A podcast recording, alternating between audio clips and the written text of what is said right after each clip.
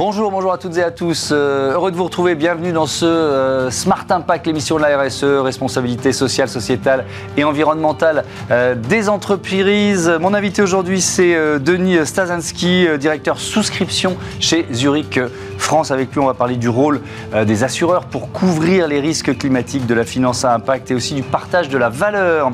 Pour notre débat, on va découvrir le concours organisé par Microsoft France pour mettre en avant et accompagner 11 startups et leurs solutions de transformation environnementale. Et puis dans euh, Smart Ideas, la bonne idée du jour, elle est signée Corail et ses pépinières destinées euh, à restaurer l'écosystème des côtes africaines. Voilà pour les titres. On a 30 minutes, un tout petit peu moins de 30 minutes pour les développer. C'est parti.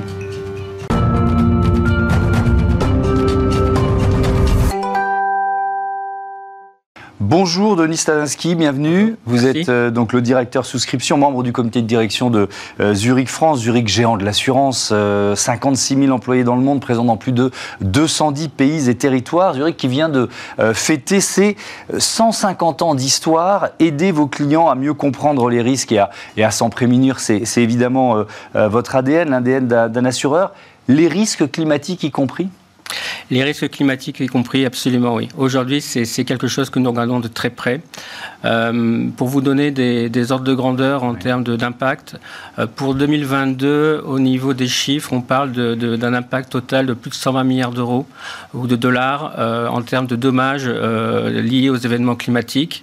Et si on regarde sur une tendance sur les dix dernières années, aujourd'hui, du fait du changement climatique, on est en train de, dire que l'impact est une augmentation entre 5 et 7% par an en moyenne, euh, ce qui fait que le 120 milliards d'euros ou de dollars qu'on prend en termes d'événements climatiques en ce moment pourrait se transformer en 240 si on a une tendance euh, de, 7% d'augmentation mmh. euh, des dommages dus aux événements climatiques par an sur les prochaines années, si on suit la même tendance. Évidemment, et ça pose des questions, on va y venir sur le, modèle même de, de, l'assurance. Alors, et ça vous donne aussi des responsabilités, par exemple, en termes de pédagogie. Est-ce que vous, vous pensez qu'un assureur comme, comme Zurich a un rôle pédagogique auprès des, clients, des citoyens, justement sur les enjeux de cette transformation environnementale? On, a, on a, un rôle qui est, qui est extrêmement pédagogique, euh, d'expliquer euh, la situation de notre environnement et d'expliquer aussi à nos entreprises euh, quel est potentiellement l'impact de ces changements climatiques sur leur activité. Mmh. Puisque Zurich, en France, assure des entreprises avec des activités internationales et on le voit par, les, par rapport aux différents événements qu'on peut avoir dans le monde. Et je pense à l'ouragan Yann, euh, qui, est, qui, est, arrivé euh, fin septembre 2022 mhm. euh, de cette année au niveau des États-Unis, qui représente un coût d'environ 60 milliards de dollars en tant que tel. Donc on a aussi un devoir pédagogique d'expliquer par rapport aux actifs de nos, de nos, de nos, de nos clients qu'est-ce qui pourrait arriver en cas de d'événements extrêmes. Donc il y a la tempête, l'ouragan, il y a les inondations, il y a les feux de forêt, et plus, plus récemment en France, sur ce qu'on a vu, l'impact euh, de la grêle euh, qui a été euh, extrêmement surprenant pour le marché de l'assurance. Mmh. Et donc on voit bien que le, changement climatique est en train d'impacter de manière assez importante la gravité des événements climatiques en tant que tels. Alors il y a un engagement, on va dire à trois titres, assureurs, investisseurs, employeurs, on va, on va y revenir. Sur les investissements, sur la question des investissements à impact, quelle, est votre politique? Est-ce qu'il y a des secteurs que vous ne, dans lesquels vous, que vous ne financez plus? Et si oui, euh, lesquels? Et, quelle peut être la tendance en la matière? Oui, il y a, y a, un choix qui a été fait euh, par le groupe Zurich en, 2015, mmh. qui a consisté euh, à se retirer en termes assurantiels des entreprises qui avaient une intensité carbone élevée. On peut penser, citer un exemple, l'industrie du, charbon. Mhm. Euh, ça a eu un impact en termes de business parce que ça a représenté plus de 30 millions de, dollars de primes euh, pour le groupe Zurich en tant que tel, mais une décision forte a, une forte a été prise. Plus récemment, en, juillet 2021, Zurich a été membre fondateur de la Net Zero Insurance Alliance mhm. euh, qui, qui veut avoir, comment dire, une mission d'assurance durable de durabilité dans le temps. Mmh. On est huit, membres fondateurs. Ces membres fondateurs représentent plus de 8000 milliards de gestion d'actifs de, sous gestion. Pardon. Et si on ramène ça au PIB mondial, qui devrait être en 2022 un peu au-delà de 100 000 milliards, ça veut dire qu'en actifs sous gestion, on a 8% du PIB mondial. Et donc une responsabilité euh, évidemment importante. Donc là, vous avez dit, il n'y a plus, plus, plus d'investissement dans le charbon, mais voilà, on, voilà qui sont générales des énergies euh, fossiles. C'est intéressant, par exemple, on prend Total, Total qui devient Total Énergie, qui décide de euh, faire évoluer son modèle. Est-ce qu'on doit l'accompagner? Est-ce qu'on doit arrêter de financer Total? C'est quoi la politique? C'est, pour moi, on doit l'accompagner dans le cadre de la, dans la transition. Parce mmh. qu'effectivement, quand vous prenez un, groupe comme Total Energy, mmh. qui fait un choix fort de s'appeler énergie, mmh. Total Énergie, donc multi-énergie, donc avec euh, euh, comment dire une vraie action sur tout ce qui est énergie renouvelable et les énergies du futur, les, les énergies euh, décarbonées. Mmh. Et ça, à ce titre-là, on se doit aussi d'accompagner l'ensemble de nos clients et au-delà de l'accompagnement aussi, ce sont les conseillers et arriver à cette capacité à conseiller nos clients sur comment dire les décisions stratégiques qu'ils doivent prendre pour accélérer leur transition en transition à bas carbone. Mmh. Ce qui n'est pas si simple pour euh, un assureur comme Zurich, mais d'une manière générale pour les entreprises qu'on reçoit ici dans cette émission, il y a toujours ce soupçon de, greenwashing, c'est-à-dire qu'une entreprise va mettre en avant euh, euh, son, bon comportement. comment répondre à cette demande de, transparence de, des, clients actuels ou, ou futurs Est-ce qu'il faut forcément, enfin, il, il faut des métriques, il faut des labels Comment vous répondez à cette demande de transparence? Il y a plusieurs dimensions. Pour revenir encore sur le net zéro Insurance Alliance, mm. euh, on a pris cette, euh, cet engagement euh, entre tous les assureurs qui ont rejoint cette, cette, alliance d'être très transparents par rapport à nos métriques et, de, et, qui, pouvoir, et qui peuvent être partagés d'un point de vue public mm-hmm. sous l'égide des Nations Unies. Donc il y a cet engagement qui est très fort qu'on a pris par, rapport, par, rapport à, par rapport à nos groupes. Euh, deuxièmement, par rapport, à, par rapport à nos clients sur cette problématique de l'ESG. On voit aussi que le, la réglementation européenne est, en train euh, de, de, de, se développer nettement sur les reportings extra-financiers et sur la normalisation de ces reportings extra-financiers qui vont permettre aussi d'adopter un langage commun et partagé par l'ensemble des industriels et qui va nous donner aussi une meilleure visibilité aux uns et aux autres sur nos futures trajectoires en termes de neutralité carbone. Les accords de Paris, c'est une neutralité carbone pour 2050. Le groupe Zurich, quand on a été parti de, la création de cette alliance, mhm. on a pris cet engagement sur 2050. Et en mars 2022 dernier, notre président, euh, Mario Greco, mhm. a pris cet engagement fort euh, pour les salariés, pour l'environnement, pour la planète quelque part, d'accélérer notre transition avec un engagement de neutralité carbone en 2030. Donc on a pris le parti d'accélérer euh, mhm. de 20 ans, ce qui est un vrai pari. Alors le, secteur de l'assurance, on l'évoque depuis tout à l'heure, en première ligne face à ces dérèglements climatiques. Est-ce que certains risques vont devenir impossibles à couvrir? Je ne peux pas répondre aujourd'hui en tant que tel à cette mm. question euh, parce que euh, on a été très surpris par rapport à l'événement climatique grêle, par exemple, en toute mm. transparence, qui est arrivé au mois de juin, pas par la grêle en tant que telle. Nos modèles intègrent la grêle, mm. mais c'est l'intensité et la fréquence de ces événements. Ce que l'on sait, c'est que l'impact ESG en tant que tel et avoir une action concrète et positive va permettre de préserver justement cette assurabilité. Au-delà de ça, aujourd'hui, on a aussi développé des produits qui permettent à nos clients de projeter euh, la, comment dire, euh, l'événement climatique en tant que tel. Je vais prendre un exemple, l'inondation. Mhm. Il y a un risque d'inondation sur un site donné aujourd'hui et on est capable de projeter l'évolution de ce risque d'inondation sous 20 ans, 30 ans, 50 ans, jusqu'en 2100 en conformité avec les différents scénarios du GIEC. Mhm. Euh, et en fonction donc, de ces différents scénarios, on peut dire le risque, par exemple, en 2022, il est low. Et en 2100, il sera high. Mmh. Et donc, dans ce cas-là, on peut conseiller notre, notre, notre, entreprise et nos clients à prendre des mesures de, de mitigation, d'atténuation mmh. euh, du risque euh, par rapport à cet événement climatique. On va terminer avec euh, cette notion importante de partage de la valeur. Zurich France annonce le versement d'une prime de partage de la valeur, l'ancienne prime Macron. c'est une réponse quoi pour les salariés hein. C'est une réponse à l'inflation de ces derniers mois, tout simplement? Ça a été une réponse par rapport, d'une part, à la performance collective euh, qui a été fait par l'ensemble des salariés euh, de Zurich France mhm. sur les quatre dernières années. C'était une partage de la, valeur qui était naturelle.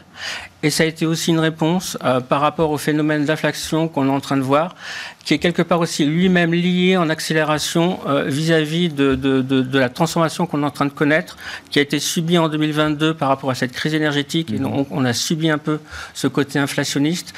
Et plus, le message clé aussi, c'est que plus on sera moteur sur l'ESG et plus on anticipera euh, les impacts de l'ESG, euh, plus euh, on évitera des effets de seuil où on sera obligé d'être très réactif. Il vaut mieux être actif que réactif. Mmh. Merci beaucoup, merci Denis Stasinski. À bientôt sur Bismart. On passe à notre débat, l'histoire d'un géant mondial, Microsoft, et de 11 startups françaises.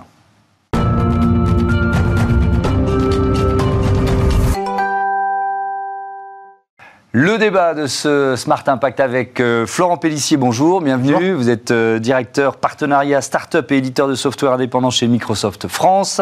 Et Nicolas Carvalho, bonjour, bienvenue à vous aussi. Vous êtes directeur technique de euh, Telaqua. on va donc parler de ce, programme d'accélération qui a été lancé il y a, il y a un an. avec quel objectif, quelle ambition? Alors, déjà avec un constat en fait, qui euh, euh, nous fait dire chez Microsoft que le numérique, euh, la technologie, c'est une partie du problème face à l'urgence climatique, mmh. mais c'est aussi surtout une grande partie la solution. Et, euh, et on a une conviction forte, c'est que euh, la solution pour aider euh, les Français, pour aider les entreprises dans cette transition écologique, elle passe par l'innovation. Mais elle passe par l'innovation et des solutions qui n'existent pas forcément encore. Mmh. Et quand on va aller chercher des nouvelles solutions et le cœur de l'innovation, ben, on va se tourner vers des startups en fait.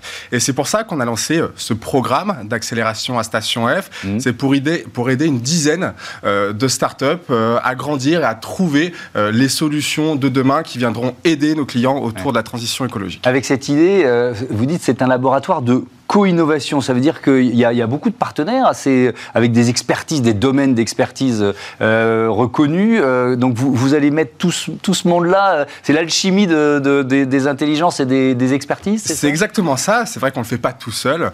Microsoft France, on s'associe à 7-8 partenaires mmh. comme l'ADEME, le BCG, Capgemini, mmh. Demeter, qui est un fonds d'investissement, Schneider Electric, Suez, Solar Impulse, et on fait tout ça à Station F. En fait, chaque partenaire vient apporter en fait son expertise sur des sujets précis euh, en vue d'accompagner ces startups. Alors on le fait autour de trois sujets mmh. qui nous semblaient importants. Le premier qui est euh, l'optimisation de la consommation et de la dépense euh, énergétique, mmh. sujet d'actualité aujourd'hui également euh, l'économie circulaire et puis euh, euh, la supply chain et, la traçabilité. Hmm. Donc on a sélectionné une dizaine de startups sur plus d'une centaine de candidatures qu'on a reçues aussi depuis, depuis quelques mois. Et l'idée, c'est avec cet écosystème-là de partenaires d'aller aider ces, 10 ces startups hmm. dans une phase de croissance sur les six prochains mois. et donc Telaqua en fait partie. Nicolas Carvalho, c'est quoi Telaqua Quand et, et pourquoi a-t-elle été créée? Et bah alors Telaqua, c'est une startup qu'on a créée en 2018, mmh. en avril 2018 déjà, donc ça fait bientôt 5 ans qu'on est, qu'on est dans le marché. Et notre ambition, c'est mieux utiliser la ressource eau. Aujourd'hui, la ressource eau, c'est une ressource qui devient de plus en plus rare. Mmh. Et les pays commencent à avoir ces soucis, les agriculteurs en ont surtout le, gros souci. Et donc notre plus grosse ambition, c'est de se dire comment on peut mieux utiliser la ressource eau dans l'agriculture de façon telle qu'il bah, il en ait plus pour le reste et aussi au sein d'une même parcelle que parfois du coup les agriculteurs de plus en plus doivent laisser quelques parties sans irrigation parce qu'il n'y en a pas suffisamment. Mm. Dans des pays par exemple comme l'Amérique du Sud, on a déjà vu des, on a des clients qui, qui sont dans ce cas-là. Donc c'est quoi? C'est un pilotage intelligent de l'irrigation? Pardon de nous interrompre. Ça, ça, marche comment en détail? Alors nous, ce qu'on va faire, c'est qu'on va déployer des objets connectés sur le terrain, donc euh, au niveau de toute la parcelle, au niveau des vannes, au niveau des pompes, des filtres, tout ça. Et on va les piloter et aussi on va les surveiller à distance. Donc comme ça, le client pourra savoir est-ce que il est en train de, est-ce que tout ça se passe bien correctement, ou est-ce que finalement et il y a des petits problèmes à droite à gauche qu'il doit aller régler. Et donc, en réduisant le temps de, le temps qu'il prend justement pour les régler ces problèmes-là, et on a moins de fuites, on a, on peut mieux utiliser la ressource. Et en même temps, on est en train de travailler sur des systèmes de machine learning qui nous permettent aussi de et faire des meilleurs plannings d'irrigation. donc en faisant des meilleurs plannings d'irrigation, c'est là où on peut aussi réduire la consommation d'eau. Et on a un troisième objet qui est un euh, projet qui est super intéressant, qui est mhm. la traçabilité. Donc ce qu'on parlait tout à l'heure. C'est se dire, bon, de, plus en plus, les États commencent à demander des quotas d'eau, des choses comme ça. Comment on peut aider aussi les agriculteurs à faire une meilleure gestion de l'eau et à pouvoir aussi présenter mhm. les différentes consommations à l'État ou d'autres agents certificateurs. Alors, comment ça va se passer, euh, Florent Pellissier là? Donc, vous avez une dizaine de startups qui ont été euh, euh, sélectionnées. On, a vu des entreprises susceptibles de les, de les conseiller, c'est ça? C'est-à-dire que c'est une forme de mentorat? Comment ça va se fonctionner? on, apporte plein de choses en fait. Mm. on apporte à la fois une expertise technique technologique. Mmh. Tu parlais voilà d'intelligence artificielle, euh, de capteurs. Ça, c'est euh, euh, des choses et des sujets sur lesquels Microsoft et ses partenaires, Capgemini, Suez ou autres, mmh. vont être en capacité de, de, vous accompagner. Et puis aussi, ce qui est intéressant, c'est que la sélection des startups, elle s'est faite aussi en fonction d'un certain nombre de critères. Mmh. Et on pense que pour certaines, c'est le bon moment pour accélérer. Oui, alors c'est ni trop jeune, ni trop vieille, et on va les aider à accélérer. c'est intéressant parce que je, vous écoutais, vous dites, bah, ça, fait ça fait 5 ans en fait que, que l'entreprise existe, on peut dire, bah, c'est plus une start-up. Enfin, oui, c'est une entreprise qui est déjà un peu euh, installée, donc le, choix ne, se fait pas par hasard. C'est un peu l'histoire de, de, cette dizaine d'entreprises. De,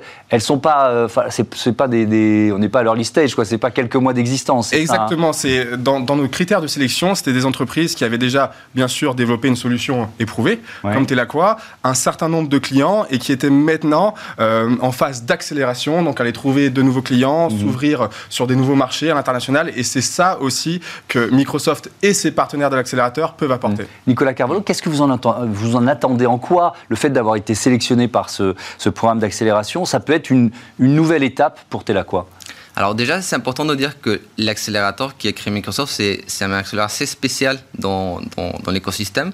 Parce que c'est rare, du coup, des accélérateurs qui vous mettent à disposition de la ressource homme, c'est-à-dire de la matière grise, des ingénieurs, mm. du vrai savoir-faire. Et quand on est face à des problèmes industriels ou face à des problèmes de scalabilité, mm. et très souvent, la ressource la plus délicate ou la plus difficile à trouver, ce sont justement les ingénieurs et les gens qui, qui en savent. Mm. Donc, euh, donc on est très content justement de cette accélération. C'est c'est super pour nous. Vous, savez déjà euh, avec qui vous allez spécifiquement euh, travailler? Les premiers contacts ont, été noués? Oui, on a commencé à faire quelques, quelques premières réunions déjà, mais par exemple avec Schneider Electric. Mmh. Et eux sont des spécialistes de la consommation électrique. Et nous, une chose qu'on surveille aussi, c'est la consommation électrique de nos clients. Parce que qui dit ressources en eau, très souvent, c'est ressources de pompage. Mmh. Et donc aussi toute la, toute, la, consommation qui va avec. Donc euh, Schneider, c'est un bon partenaire. Microsoft, bien sûr, puisque tout notre système s'est basé sur le cloud. Mhm. Donc pour nous aider dans la partie machine learning, pour nous aider dans la partie tout simplement déployer nos systèmes et, aller plus vite. Et euh, aussi le time to market. Quand on est dans, dans cette phase d'accélération, on a besoin de sortir nos systèmes le plus vite possible. Chaque mois qui passe, c'est un problème. Mhm. Et, et donc avoir des solutions sur le cloud comme c'est de Microsoft qu'on peut intégrer facilement, bah, c'est quelque chose qui nous aide énormément. Hmm. Les, entreprises qui participent à ce programme d'accélération, euh, Florent Pellissier, elles se sont engagées à, fournir justement de la matière grise, comme, on dit, des, euh, des, femmes et des hommes euh, X, je ne sais pas comment ça, vous avez prévu que ça fonctionne, X semaines par mois, euh, enfin par, par, an, euh, ça va être en fonction de la demande, comment ça C'est exactement ça, en fonction de la demande et aussi en fonction de leur expertise. C'est-à-dire que par exemple le, BCG, lui, va intervenir plutôt sur des sujets liés à la supply chain, mmh. là où Schneider Electric va intervenir plutôt sur des sujets autour de la consommation énergétique, ou euh, Suez autour de l'économie circulaire. Donc chacun vient apporter quelque part sa pierre à l'édifice mmh. dans cet accélérateur, et l'idée c'est de se dire que les, euh, les 10 startups qu'on aura accélérées, bah, d'ici 6 mois, elles auront pris aussi du coup euh, un nouvel envol quelque part. Donc euh, accélération, programme d'accélération, critères, vous nous l'avez dit, il y a les trois champs d'action, supply chain, traçabilité, efficience énergétique, économie circulaire. Là, on en a une, t'es là quoi? Euh, dans, quel domaine? Est-ce que vous avez un ou deux euh, autres exemples de, de start-up sélectionnées à, partager avec nous? Euh, Alors, oui, bien sûr, il y en a, il y en a 10, donc je pourrais pas forcément. c'est toujours difficile de choisir. Citer. Bip Battery, par exemple, c'est intéressant, c'est sur l'économie circulaire et le recyclage autour des batteries électriques. Mmh. Aujourd'hui, les batteries électriques, on les retrouve dans les trottinettes, dans les scooters, donc Bip Battery intervient sur, sur ce sujet-là, et puis après, quelque part, on a essayé de faire un choix assez exhaustif et on a 3-4 startups dans chacune euh, des catégories que, que vous avez citées. Euh, il y a Solar Impulse, enfin il y a le, le, programme de, euh, de, Bertrand Picard qui est, qui est partenaire de, ce, de, de, cet accélérateur, avec ces 1000 solutions, ces 1000 entreprises qui ont été déjà sélectionnées pourquoi il y a Solar Impulse? Je me suis posé la question. Parce que vous voulez euh, que ces entreprises puissent euh, euh, globaliser leur, quand on parle de passage à l'échelle, leur, leur modèle économique et leurs solutions Exactement, l'idée c'est que les, les 10 startups puissent obtenir le label Solar Impulse, mhm. qui est aussi du coup euh, un gage dans les sujets de, transition écologique. Donc Solar Impulse, au même titre que les autres partenaires, viennent aussi euh, apporter cette expertise-là, comme le fait également euh, l'ADEME sur tous ces sujets. Ah, ça veut dire que vous allez être conseillé par, si, vous, si vous le demandez, par des, des, personnels de Solar Impulse pour préparer un dossier, c'est ça? C'est ça. C'est un dossier qu'on cherchait justement à remplir depuis, depuis quelques années, mais bon, on n'avait pas encore la structure ni la taille pour, pour le mhm. faire. C'est quand même assez, complexe. oui, parce que les critères de sélection, euh, ils sont exigeants pour rentrer dans les, dans les 1000 euh, au niveau mondial, effectivement. Et donc, on a, on a fait les premiers entretiens avec eux maintenant qu'on est sélectionné. Et donc, ils vont nous, mieux nous aiguiller sur euh, comment pouvoir remplir ce, dossier. Et maintenant, on se rend compte aussi qu'on est plus près, on est dans une étape plus mature et donc on pourra potentiellement mm. être sélectionné. Ces, enjeux d'économiser l'eau, évidemment, ils sont planétaires. Quand, quand vous créez Telaqua, il y, y, a cette ambition déjà ou déjà vous dites, bon, essayons de grandir petit à petit? C'est une ambition qu'on avait dès le début. Et moi, je viens du coup du Chili. Et c'est un pays qui, la moitié du pays, il est désert. Et donc, euh, je connais déjà ces problématiques depuis, depuis très jeune. Mhm. Et donc, euh, mon père, il est expert en système d'irrigation. Donc, je voyais aussi ce genre de problématiques au niveau de ses clients. Et aujourd'hui, c'est quelque chose qui s'est accéléré avec le temps. Et donc, effectivement, c'est une bataille qui est commune, qu'il faut qu'on mène avec intelligence. Et la technologie, c'est une façon justement de la mener si on utilise à bon escient. Quoi. Vous avez modélisé ce que vous pouvez faire économiser en, eau à une, euh, à une exploitation. Évidemment, ça doit dépendre de la taille de l'exploitation, du pays, de, beaucoup de critères, mais est-ce que vous l'avez modélisé? Et alors, ça, c'est un, très beau débat parce que ça dépend énormément des pays et, des, des, cultures des personnes. Par exemple, on a des gens au Chili qui vont irriguer 18 000 mètres cubes d'eau par hectare. Mhm. Alors qu'ici en France, on va utiliser peut-être 5000 ou 6000. Donc, euh, en fonction de quelles sont les mauvaises habitudes de l'irrigant, mhm. on peut faire énormément d'économies, donc plus de la 50%. En moyenne, on va dire autour d'un 30%. Et il y a des gens qui sont vraiment déjà, ils sont très bons élèves, et là, on ne mhm. peut rien faire. Et bon, là, on va juste les féliciter. ça commence par un audit, en quelque sorte Ça commence par un audit. La première chose qu'on va faire, c'est auditer le système d'irrigation, parce que si on veut irriguer, la première chose, c'est que l'outil qu'on va utiliser pour irriguer dans le système d'irrigation fonctionne correctement. Et la plupart du temps, c'est là le gros souci, il ne fonctionne pas correctement et les agriculteurs ne sont même pas au courant. Hmm. C'est ça le problème. pour, terminer, euh, Florent Pellissier, c'est la première ou deuxième promotion c'est la deuxième promotion. La deuxième promotion. Est-ce qu'on a des nouvelles de la première? C'est-à-dire, euh, si on regarde un peu dans le rétroviseur, comment ça se passe pour les entreprises qui avaient été sélectionnées? Donc, on avait, euh, on avait accéléré euh, six startups dans la première promotion. et ça se passe très bien pour ces startups qui continuent leur, leur chemin et leur développement. nous, on reste bien sûr en, relation, en contact avec certaines de, de ces startups. je pense notamment à Namer, qui a intégré le top 20 des green tech françaises annoncées par le, par le gouvernement. Donc, voilà, c'est la preuve que ce programme est aussi euh, un vrai programme d'accélération pour, euh, pour les lauréats. Merci beaucoup, merci à tous les deux d'être venus nous, nous présenter ce programme euh, d'accélération. On passe à notre rubrique consacrée ben, justement aux startups, comment restaurer l'écosystème côtier?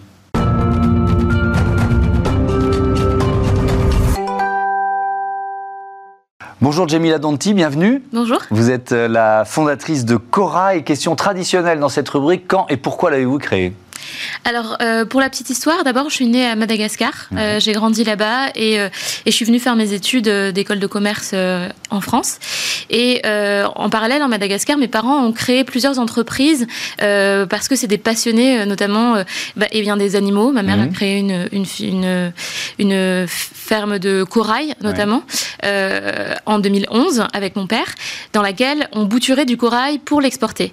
Et en 2020, cette société s'est arrêtée à cause du Covid mhm. et aussi à cause du décès brutal de mon père. Et euh, donc, euh, avec mes frères, on a été catapultés euh, au conseil d'administration de ces sociétés-là. Et, et, moi, en parallèle, j'avançais aussi dans mon projet personnel parce que je cherchais du sens dans mon travail. Je voulais voilà, faire partie du, du mouvement positif pour l'environnement. Et c'est comme ça que j'ai eu l'idée de transformer cette ferme de corail en une ferme qui allait plutôt être en faveur de l'environnement. Et donc, c'est comme ça que j'ai eu l'idée de créer Corail. Mmh. Donc euh, concrètement, ici en France, on a une société qui engage les entreprises internationales dans la restauration des écosystèmes marins en Afrique, euh, c'est-à-dire en leur proposant des plans RSE sur mesure ou l'achat de crédit carbone, qui nous permet en Afrique de replanter du corail, des herbiers marins et de la mangrove. Donc on parle de pépinière de, de, systèmes côtiers, d'écosystèmes côtiers, c'est ça? Comment Peut-être d'abord un constat à quel point euh, sont-ils en danger et est-ce que, quelles zones des, côtes africaines sont plus touchées que les autres? Ça, c'est la première question. Puis ensuite, on va expliquer comment ça marche. Oui, tout à fait. Alors, euh, eh bien, en fait, euh, les récifs coralliens dans le monde sont en danger, ça c'est connu. on a déjà perdu 25% de la population des récifs coralliens dans le monde. et l'Afrique n'est pas en reste, bien sûr, par rapport à cette situation. 12 000 km des récifs coralliens qui longent l'océan Indien donc euh, les pays d'Afrique de l'Est et Madagascar, euh, sont menacés de disparition totale d'ici 2070 si nous faisons rien, euh, notamment à cause de la hausse des températures, mais aussi à cause des mauvaises pratiques de pêche et de tourisme, et enfin à cause de la, de la pollution. et ensuite, la, le, la deuxième menace pèse aussi sur le reste des écosystèmes qui sont interconnectés, donc les herbiers marins et la mangrove, qui perdent aussi de leur surface chaque année. Alors ces, ces pépinières, comment ça marche Vous arrivez avec euh, euh, quoi, des boutures de corail? J'avoue, je n'y connais rien, donc c'est quoi le principe? Oui, alors c'est exactement ça. Euh, le, bouturage, c'est vraiment le bon mot. Donc on parle plutôt de nurserie, puisque le corail est un animal et pas une plante. Par contre, assez particulier, puisqu'il vit en symbiose avec une plante, donc il a aussi les propriétés des plantes. Donc on peut, à partir de ce qu'on appelle un leader corail, donc le casser en plusieurs petits morceaux et ensuite euh, le faire pousser sur euh, un, socle euh, qui va leur, lui permettre de se développer et donc on a comme des boutures. Hmm. Et nous et donc c'est quoi? C'est comme un, c'est une marche à suivre? C'est un peu standardisé ce que vous proposez? Oui, alors effectivement donc on, crée un modèle standardisé. C'est là qu'on innove puisqu'en fait des solutions comme les nôtres ça existe partout dans le monde, surtout en Australie c'est les, les, pionniers bien sûr et en Asie du Sud-Est. et nous ce qu'on propose en fait c'est de un modèle standardisés qui permettent d'apporter les nouvelles technologies de bouturage euh, aux zones, euh, enfin aux nurseries euh, dans les pays africains. Donc on va, on va avoir un, une liste de golden rules à suivre, mhm. et donc on, applique ces techniques de, de bouturage. Et donc le modèle économique, vous l'avez un peu évoqué, mais je veux bien qu'on rentre dans le détail, c'est de convaincre des, entreprises ici en France ou des entreprises internationales de, de financer ces programmes, c'est ça? Exactement. Euh, alors nous, on vise principalement la France et euh, le Royaume-Uni du fait de leur histoire commune avec le continent africain. Et donc on va parler à des entreprises qui ont euh, soit une histoire particulière avec ces pays, soit une volonté et ou une volonté de régénérer ces écosystèmes. Et donc, on va co-construire un plan RSE avec eux ou leur vendre des crédits carbone. Puisque quand on replante de la mangrove ou des herbiers marins, on peut émettre des crédits. Mmh. Donc, ça, c'est le produit le plus simple.